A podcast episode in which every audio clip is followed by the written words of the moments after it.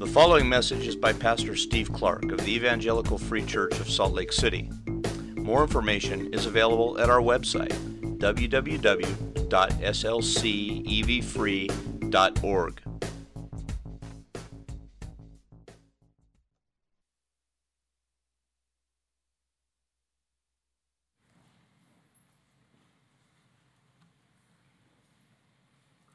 Let's pray.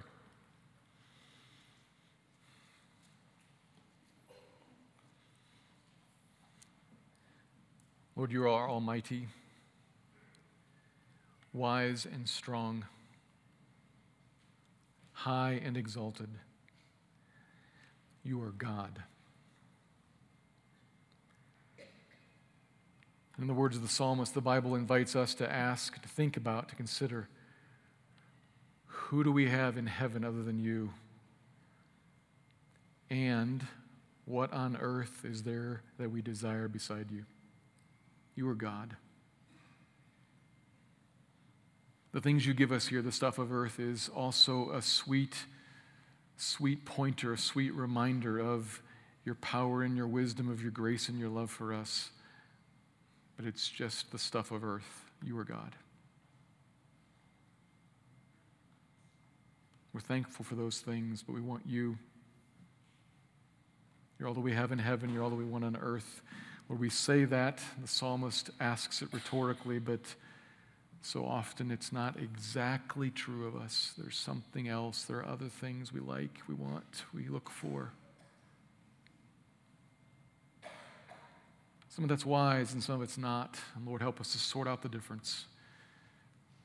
Use this passage this morning to call us to something, to some place of sweeter, deeper communion with you and maybe in, a, in an appropriate placing of the stuff of earth next to you, beneath you, enjoyed with you, but not instead of you. Help us, Lord, to sort out some of these things. And to each one of us, because of the nature of what you have for us this morning, because it's not cut and dry, crystal clear as to what it means for each person, will you speak to each person here and teach us?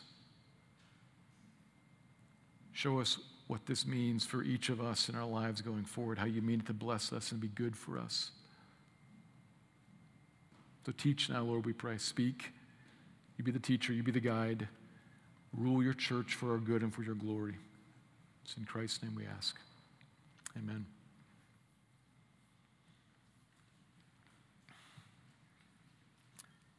What has been your history with fasting? And I don't, I don't mean not eating because of you know, toxin cleanse or you want to lose some weight or something. I mean like Christian fasting. How did your last fast go?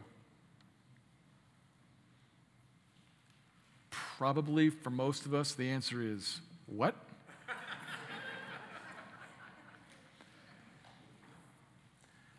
Christian fasting is not all that common which simultaneously is completely understandable and unfortunate.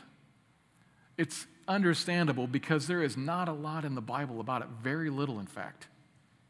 Not much here. And what we've likely seen of it in other, I'll say, religious circles has been often probably some mix of misguided and confusing and even unrighteous, kind of off putting. And so we want to steer clear of that, which it's understandable, but too bad because fasting is also, done properly, Christian fasting is meant to be very helpful and very rewarding for us when done in the right way.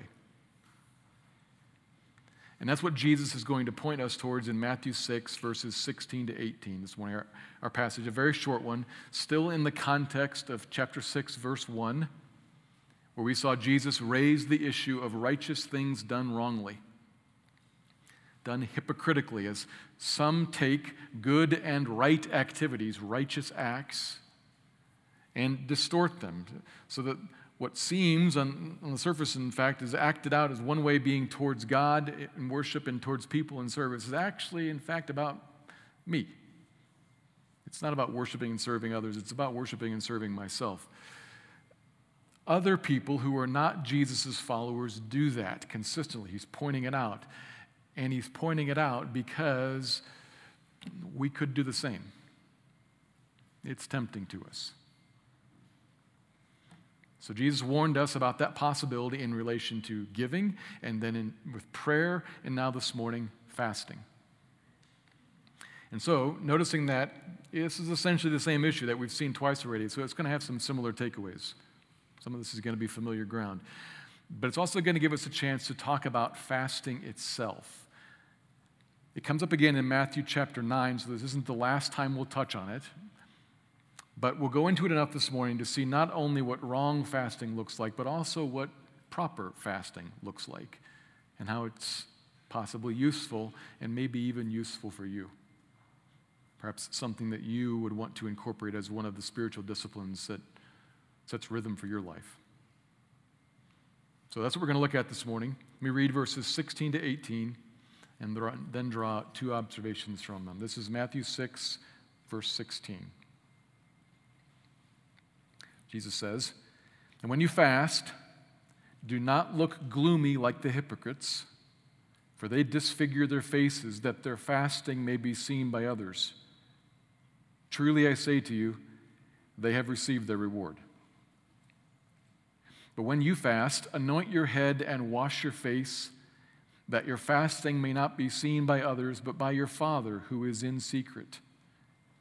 And your Father who sees in secret will reward you. Matthew 6. So, two observations. The first one, which is much longer than the second one. So, if you're worried about that, the first one's much longer than the second. Here's the first proper Christian fasting is self denial in secret to help grow appetite for God. Proper Christian fasting is self denial in secret to help grow appetite for God. Verse 16 begins, when you fast. And again, like we saw with the earlier topics of, of giving and praying, this is not a command to fast, it's instruction about how to fast when we do. Fasting was very familiar, a very public and common part of the cultural and religious life of Jesus' first listeners. The Old Testament, in fact, the law of Moses, commands fasting, but only on one important holiday, on the Day of Atonement on the exact day that the sacrifice was offered to atone for the sin of the people for that year, on that day, they were commanded to fast, to afflict themselves, some translations say, to deny themselves all food, which is very much the opposite of how a lot of the other holidays were celebrated. A lot of the holidays circled around feasts of celebrations. This is kind of different. And in that, you can see something of what fasting is about self denial, humility before God, sober minded repentance over sin. Kind of put that together, and it gives you some idea that there's something of self denial and humility, something of a saying of there's something not right here, some problem here, and I want to I want to step away, set some things aside that I normally partake in, and come to you, God. That's something of what it was about in the Old Testament, but only that one place commands it. Just there.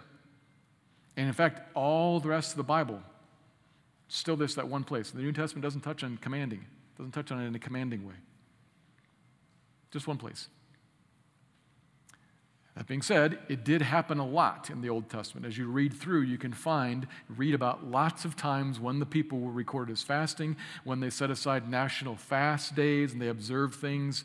Usually it was keeping somehow or another in that idea of the Day of Atonement, that flavor. There was some sort of national crisis, some sort of a problem, some sort of mourning over sin, a decision that needed to be made. In those serious moments, people fasted as a way of physically setting aside distractions so that their minds and hearts could get to a right spiritual place and bring this predicament, this, this issue that they had before God.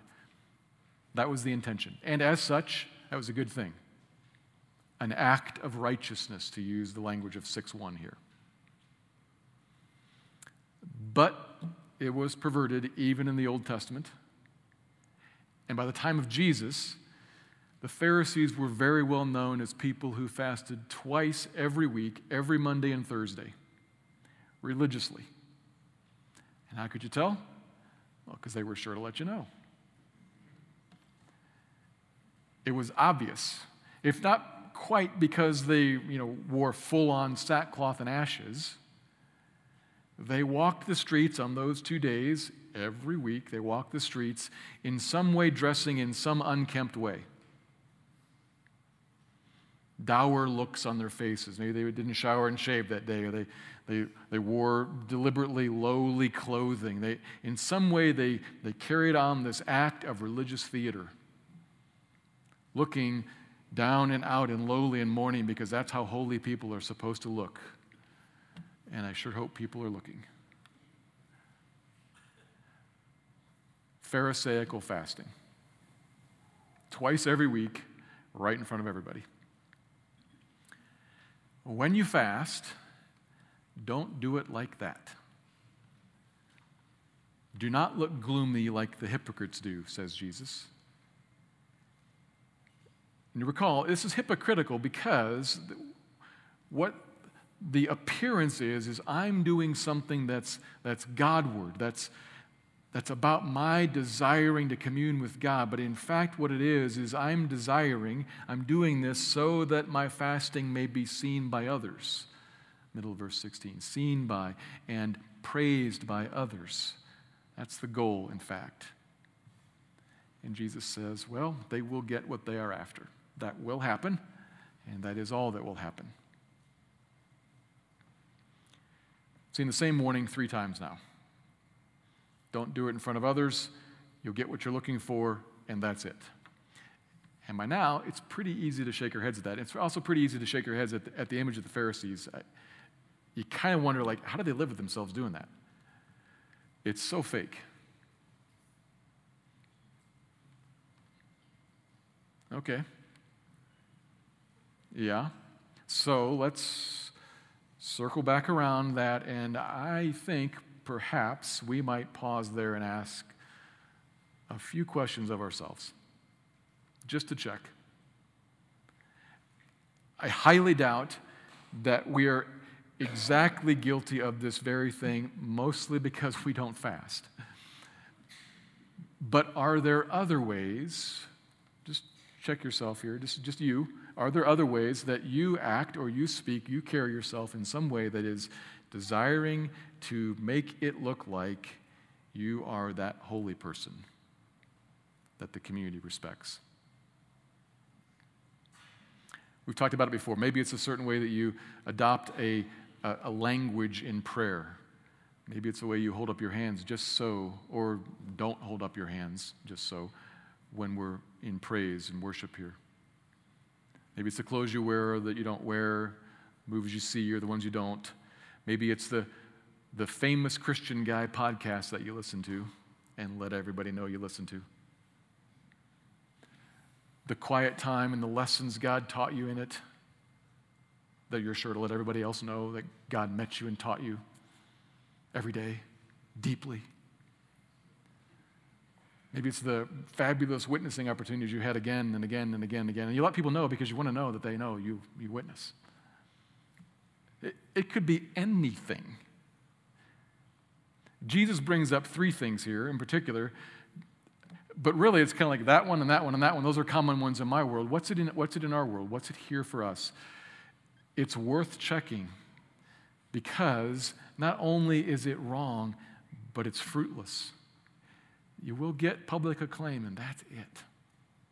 Nothing else. Proper Christian fasting is not like that. And for the record, fasting can be properly Christian.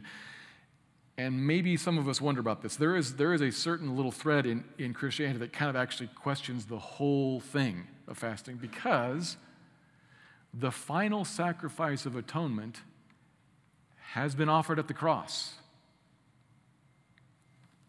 You understand what's going on? The Day of Atonement is not that um, the people somehow pay for some little thing, and after we've done what we can, then God finishes it off the rest with that lamb that's killed. It's instead of you, I will work to save for this year, and for this year, and for this year, and for this year. Well, the final one's been offered. The Day of Atonement is over. And it's never going to be observed ever again, ever. Jesus' sacrifice at the cross finished the Day of Atonement. And so, if fasting was commanded only on that one day, and actually that not anywhere else is it commanded, commanded only on that one day, well, then isn't fasting also over? And shouldn't we not fast? People ask that and wonder. But Jesus seems to assume we will. Right here, when you fast. And in chapter 9, when it comes up again, he assumes again, not just his Jewish followers who were kind of used to it from their culture, but everybody between his departure and his second coming. That's all of us. All of us will fast. He assumes it again in chapter 9. That's going to happen.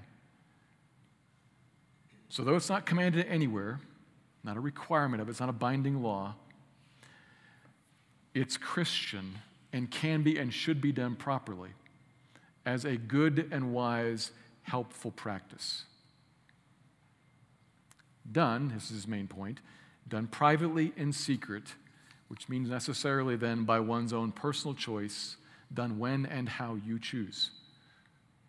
Because nobody else knows. And God does not command how. It's up to you.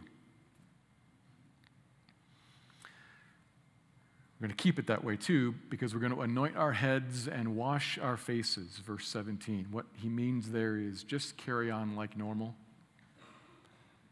take a shower, put on deodorant, brush your teeth, and don't go out to dinner and just order a glass of water because I'm not hungry. And raise the question of why. No, no, just keep it private. You can do that, just you and God, in secret. You choose to deny yourself the food that you would usually eat for spiritual purposes, not for worldly purposes, not even good worldly purposes like for health purposes or to lose weight or whatever. I mean, not anything worldly. Spiritual purposes, what we're talking about, and carefully, not even spiritual purposes like it will help me grow in self discipline. It'll help me fight the sin of gluttony. But true, those are spiritual things, those are good things, just not what we're talking about right here exactly. Christian fasting, like Jesus means here, has a different goal than just helping me grow in my self discipline or defeat some other sin. So, what is it? Now, admittedly, this is a little bit tricky because there is so little in the Bible explicitly explaining what it is. So, certainly most of what I've learned about this has been some combination of reading between the lines of the, the thin biblical data examining personal experience, and reading from other mature Christians who are better at reading between the lines and have more personal experience. And if you want to read a book about this, a, a long and good book, I can, I can recommend John Piper's book, A Hunger for God, a whole book all about fasting. But there are others. That's a good one. Uh, there are others. But basically, what it comes down to, I think, when a Christian fasts properly, in private, in secret, we are essentially choosing to set aside good gifts to make room for the giver himself. And the reason we do that is because we realize that the good gifts themselves often tend to get in the way of our communion with God directly.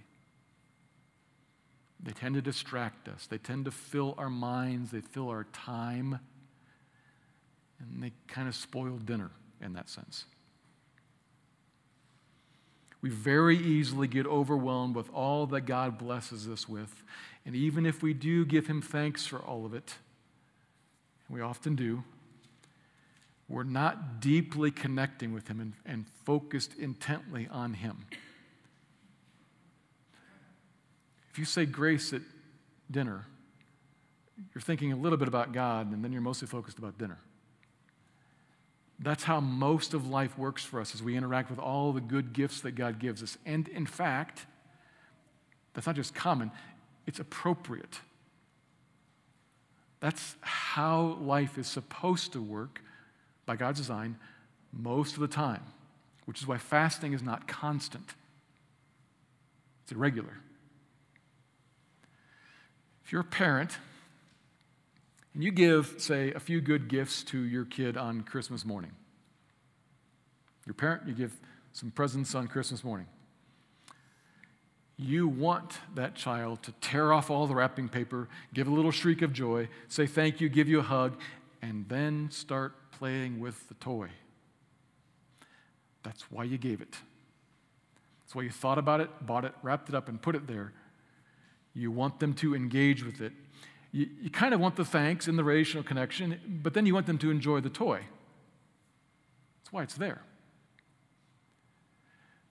But of course, you know that the kid can get completely engrossed in the toy and not say thank you, not give you a hug, not even come away from the toy for lunch, just wrapped up in it. We God's people can get completely wrapped up in, engrossed with, filled up with the good gifts that God gives us, and food, especially, very pointedly fills us. And so, fasting is we, we set aside the good gifts and let the absence create a hole. H O L E. Let the absence create a hole create a, a, hunger, an appetite that you become aware of, and then ask God to fill with Himself in some way in particular, depending on what the need is. Fasting is saying to God and also to ourselves, Whom have I in heaven but you, and what on earth do I have that I desire besides you? Not pot roast or pizza. I set that aside and I put an empty plate out here in front of me and I ask you, God, to fill it with something more, something that I really desire communion with you yourself, God. That's what I most want. And that's what He's made possible. That's actually the point of His whole work of redemption. Is not that He would give us a world full of great things and Himself step into the background and disappear but that He would give us a world full of good things and that all of those good things would be used by our spirit filled selves as pointers back to Him to recognize the goodness of Him. This is what He accomplished at the cross. He removed sin off of us, He removed guilt off of us, and delivered us not just into a good world, but into communion with Him in the midst of a good world. And recognizing the good world can get in the way of that, we say, let me set that aside and get first things first. God, a hunger and thirst for you. Will you draw near and commune with me personally? Will you draw near and speak to me your wisdom? I've got a decision in front of me that I don't know what to do. Help, show me. Will you draw near to me, commune with me personally, and remind me of your power to calm me in the midst of this threat that's coming at me? Lord, will you draw near to me and remind me of your healing abilities? Remind me that you control every atom and every molecule in my body and in the body of my loved one. A hundred different things that you might, might be the occasion, might be the, the context in which you fast, but all of them in the end are about, Lord, would you draw near, be with me, meet with me, show yourself to me. I need you. And I will hunger and thirst for you and remain unsatisfied until you show up. Come. That's what a proper Christian fast is saying to ourselves and in prayer to God. And fasting from food gets us to that spot quite cleanly and quite obviously because of how food is both about physical hunger and physical appetite. It affects us physically, and food is also a source of pleasure and joy and entertainment and delight. Both those things. And we use appetite in both categories on purpose. They're connected. Food's pretty unique in this regard. It pleasurably fills us in so many ways. It's a good gift from God. And to relegate it to second place, when we do that, we immediately fill the hole. We feel the appetite. Literally, we get hungry, physically and emotionally. And what do you do this afternoon sometime, maybe tomorrow, 10 o'clock or so, what do you do when you begin to get a little hungry? And For us in America, I usually mean like just a little hungry. Reach for a snack. A piece of chocolate, a donut, a piece of celery if you must.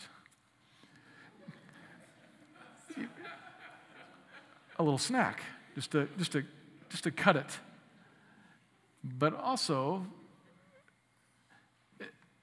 check yourself. This, this is where like self-examination comes into this. Also, there's it's not just that it's gonna like make the little hunger pang go away. The hunger pang was not insurmountable. I'm also a little bit 10 o'clock is, I mean, I got that report due, and like, ah, you know, I need a snack, coffee break. It's not just about this appetite, something else going on there. You see, you, you get up, you move towards the snack, except now you realize, oh, oh, I'm not eating a snack today. Huh, now what? Now what? You, you've got any experience with this, you, you know what that's like. Now what? Watch yourself get fidgety right there in that spot. Generally unsettled as you begin to discover actually what I am orienting my morning, my day around, in fact, is not there.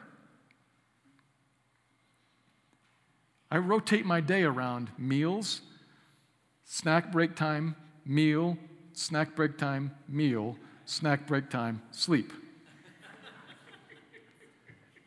And in the middle, I do a little bit of work. Except now that's all gone. And watch yourself get fidgety, unsettled. What you're habitually used to reaching for to make yourself a little bit happier, to take the edge off the hunger, both senses is gone, and you face the question, What do I have on earth that I desire besides you? Well, food, but not really, actually. I'm accustomed, you're discovering, I'm accustomed to cutting the hunger, to cutting the thirst with a little bit of this or a little bit of that. And it's not there, and I'm fidgety. And you're facing that question also while the calories are burning off and the blood sugar is dropping. Assuming you're otherwise healthy and you're not diabetic, pregnant, et cetera, et cetera, et cetera, medical disclaimer. That's okay. Medical disclaimer, because you're not going to die. But it can start to feel like it. You will feel weak. You will feel weaker than usual. And perhaps you will find another level of awareness. I am a flower quickly fading poor in spirit. Beatitude numero uno. I'm poor in spirit. I can't go a single day without food and not feel it. I am weak. I am vulnerable what I'm used to putting into me to chase that away, I have set aside voluntarily in private. I'm the only one who knows it, God. You and me, the only ones who know it. I've set that aside voluntarily because I want to get to this spot. I knew, I knew I would get to this spot, and I've come here on purpose now because I want to realize I am small.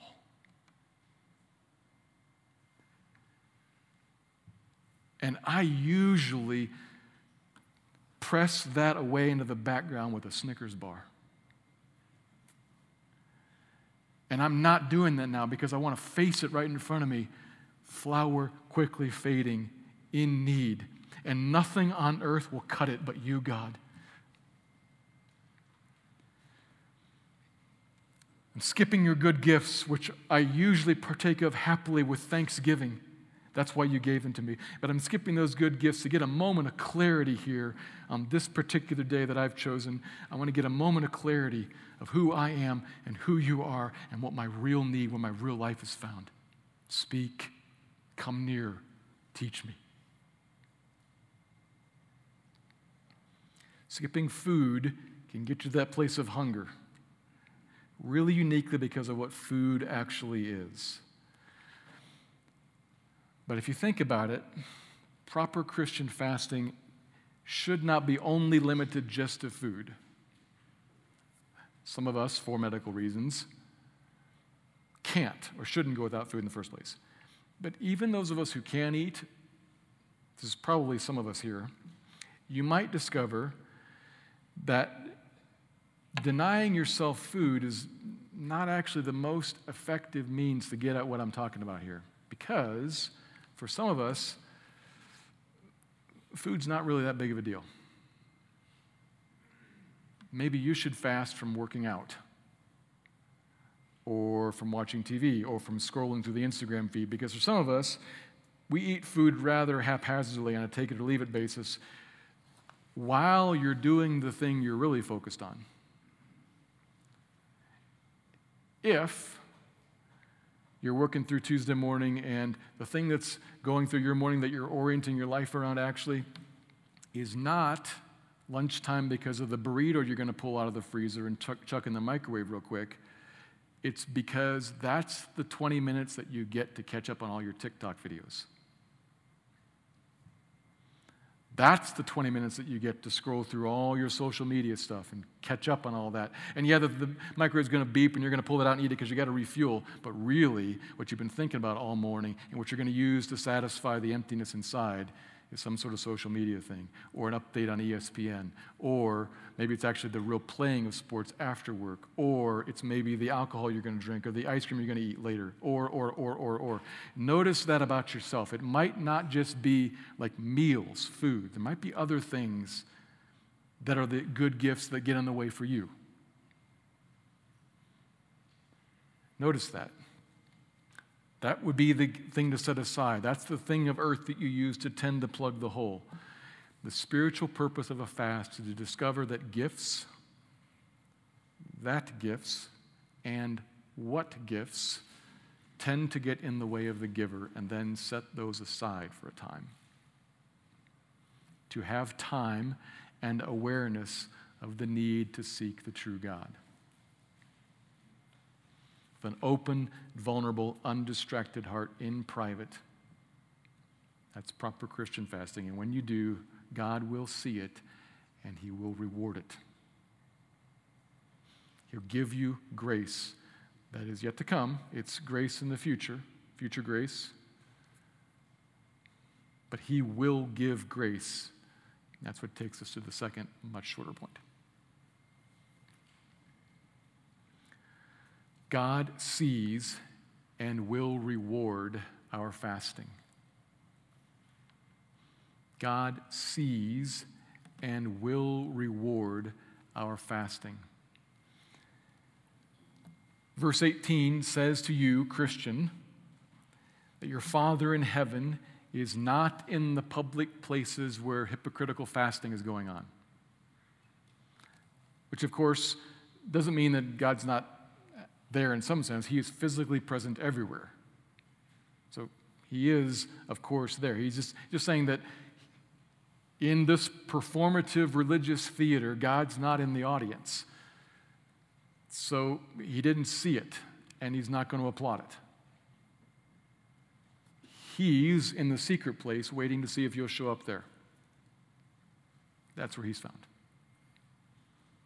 And when you fast, there in private, he sees it. Literally, of course, he notices it, but more, he sees what's going on. He sees your Christian fasting, what you're doing, and why. He sees you, so to speak, the child on the floor on Christmas morning, up to your up to your shoulders in wrapping paper and boxes and playing with a toy and playing with a toy and playing with a toy. And then you pause. You say, ah, you know, this is great. And you get up and you walk over to where he's sitting on the couch and you sit down and hang out with him for a little bit. He sees that and will reward it. Jesus' promise. And this is how to incorporate something that we said about future grace a few weeks back. This is how future grace works. Right there is the promise of Jesus. He sees and he will reward. And here's the promise of the world if we see, we will reward. we will think of you as a holy guy and we will vote you onto this board. We will put you in this position. We will come to you for advice. We will, we will you know, bow our heads a little bit when you pass by, Mr. Pharisee. We will reward you. And Jesus says, So will your Father. Which one do you want? And that circles around who do you trust? Who do you trust to actually deliver? And of course, Jesus says, I'm a better bet. I'm a better bet. Why should you trust me? Why should you trust me to be your rewarder? Well, he always says, look back. Look back at the cross. See what I did for you there. See what I've done for you every day since. There's my track record. There's my resume. There's, there's the evidence that I can and should be trusted for tomorrow, that you should come walk with me down this path, not into the public place, but into private, that you should seek me, because when you seek me, you will find me. I will be found by you if you knock. I will. He sees your heart and sees what you're doing and sees that you don't believe for a minute that you're like manipulating God. He knows you don't think like, because I did this, now you have to do that. He knows that you know there's no tit for tat here. But he sees that I went there on purpose. I set aside this good thing on purpose because I want you. I need you. That's what I believe. Teach me and show me. He sees all that. And he will draw near to you, Christian. That's the promise of Jesus here. His reward will be certain. Not reward, this word shows up so many times in this section, we've said it a bunch of times already. Not a reward that's earned, but it's a reward that's given. He's telling you down this path, you will find treasure forevermore. God's promise is about grace to come to us in the future, which is not yet experienced future grace. I see what you need. I see what you're after. I'll give it. Come. Now, a lot of times, as I mentioned already, a lot of times our fasting is joined to some sort of a, of a question or some sort of a particular need. Fasting and praying because I, I need you to come near to me and, and fill my heart in this moment of fear includes probably prayers about, and will you make the threat go away?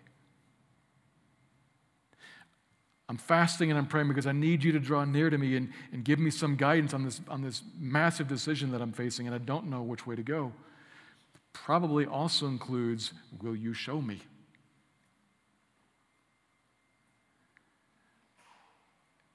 And here's the hard part He might not show you. At least not yet. He might not make the threat go away. Maybe not yet. You probably heard this before, but God, God promises always to deliver us, sometimes from and sometimes through. Sometimes from and sometimes through. I surely meant deliver me from, and he may say, mm, actually, no, I'm going to deliver you through. There is no cattle in the stall. The, the flocks are gone. The fields are empty. You're going to be physically hungry. But I'm going to deliver you through that I will be enough. And what this promise means is that at the end of that, you will say, That's not what I meant, but that's true. I meant, please give me more cattle. And you said, no, I will be enough for you. And at the end of this, you will find that was true. Whom have I in heaven but you? What, what do I desire on earth besides you? That's rhetorical because the answer is nothing. Not cattle, not herds, not flocks, not fields. Now, a truckload of times he does answer in specific ways that we need to ask. A truckload of times he will give you guidance. Sometimes he will even like eliminate one of the options and make it crystal clear. Well, I have to go this way because I can't go that way. That happens sometimes. But part of this laying it all on the table, humble before him, and saying, like, I'm going to ask, I'm going to pray, I'm going to fast and seek, but I also release the parameters. I, I laid down the paper for you to write it, and I put the pen there also, and I step back. It's up to you. What I believe promised to me is that you will reward. Here and now you will commune with me, and one day forever. On earth I get you, and in heaven. That's what the cross provided for you. That's what's certain to you spiritual blessing given to you as you seek first his kingdom and his righteousness. That's right in the middle of the Beatitudes, I think, isn't it? You will be satisfied, he will reward. Seek first his kingdom and his righteousness. What you need will be added to you for sure.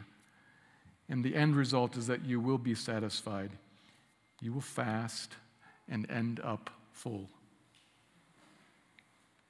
Let's pray. Father, thank you for the promise here. There is in us a, a lot that says, but Lord, I, I want more. I need more. I need sometimes the physical things that I bring to you. I, I need my family member to turn to you. I need my job to, to be stabilized, or I need my health to be corrected. I need, I need. Lord, we lift all those things before you and say, please. But in the end, we also say, Your will be done. Your kingdom come. Your will be done on earth, here in my heart as it is in heaven. That's our prayer. In the meantime, Lord, will we wait for that, will you commune with us? Will you meet with your people here? And in some way or another, as is appropriate, when is appropriate, will you speak to each one of us about how something in this could be incorporated in our lives for deeper communion with you? So draw your people, draw us near to you, please. Thank you that you will answer, that you will fill us. You're good and kind, and we love you and trust you. Amen. Thank you for listening to this message by Pastor Steve Clark of the Evangelical Free Church of Salt Lake City in Salt Lake City, Utah. Feel free to make copies of this message to give to others, but please do not charge for these copies or alter the content in any way without permission. We invite you to visit our website at www.slcevfree.org or call us directly at area code 801 943 0091. Our mailing address is Evangelical Free Church of Salt Lake City, 6515 South Lion Lane, Salt Lake City, Utah 84121.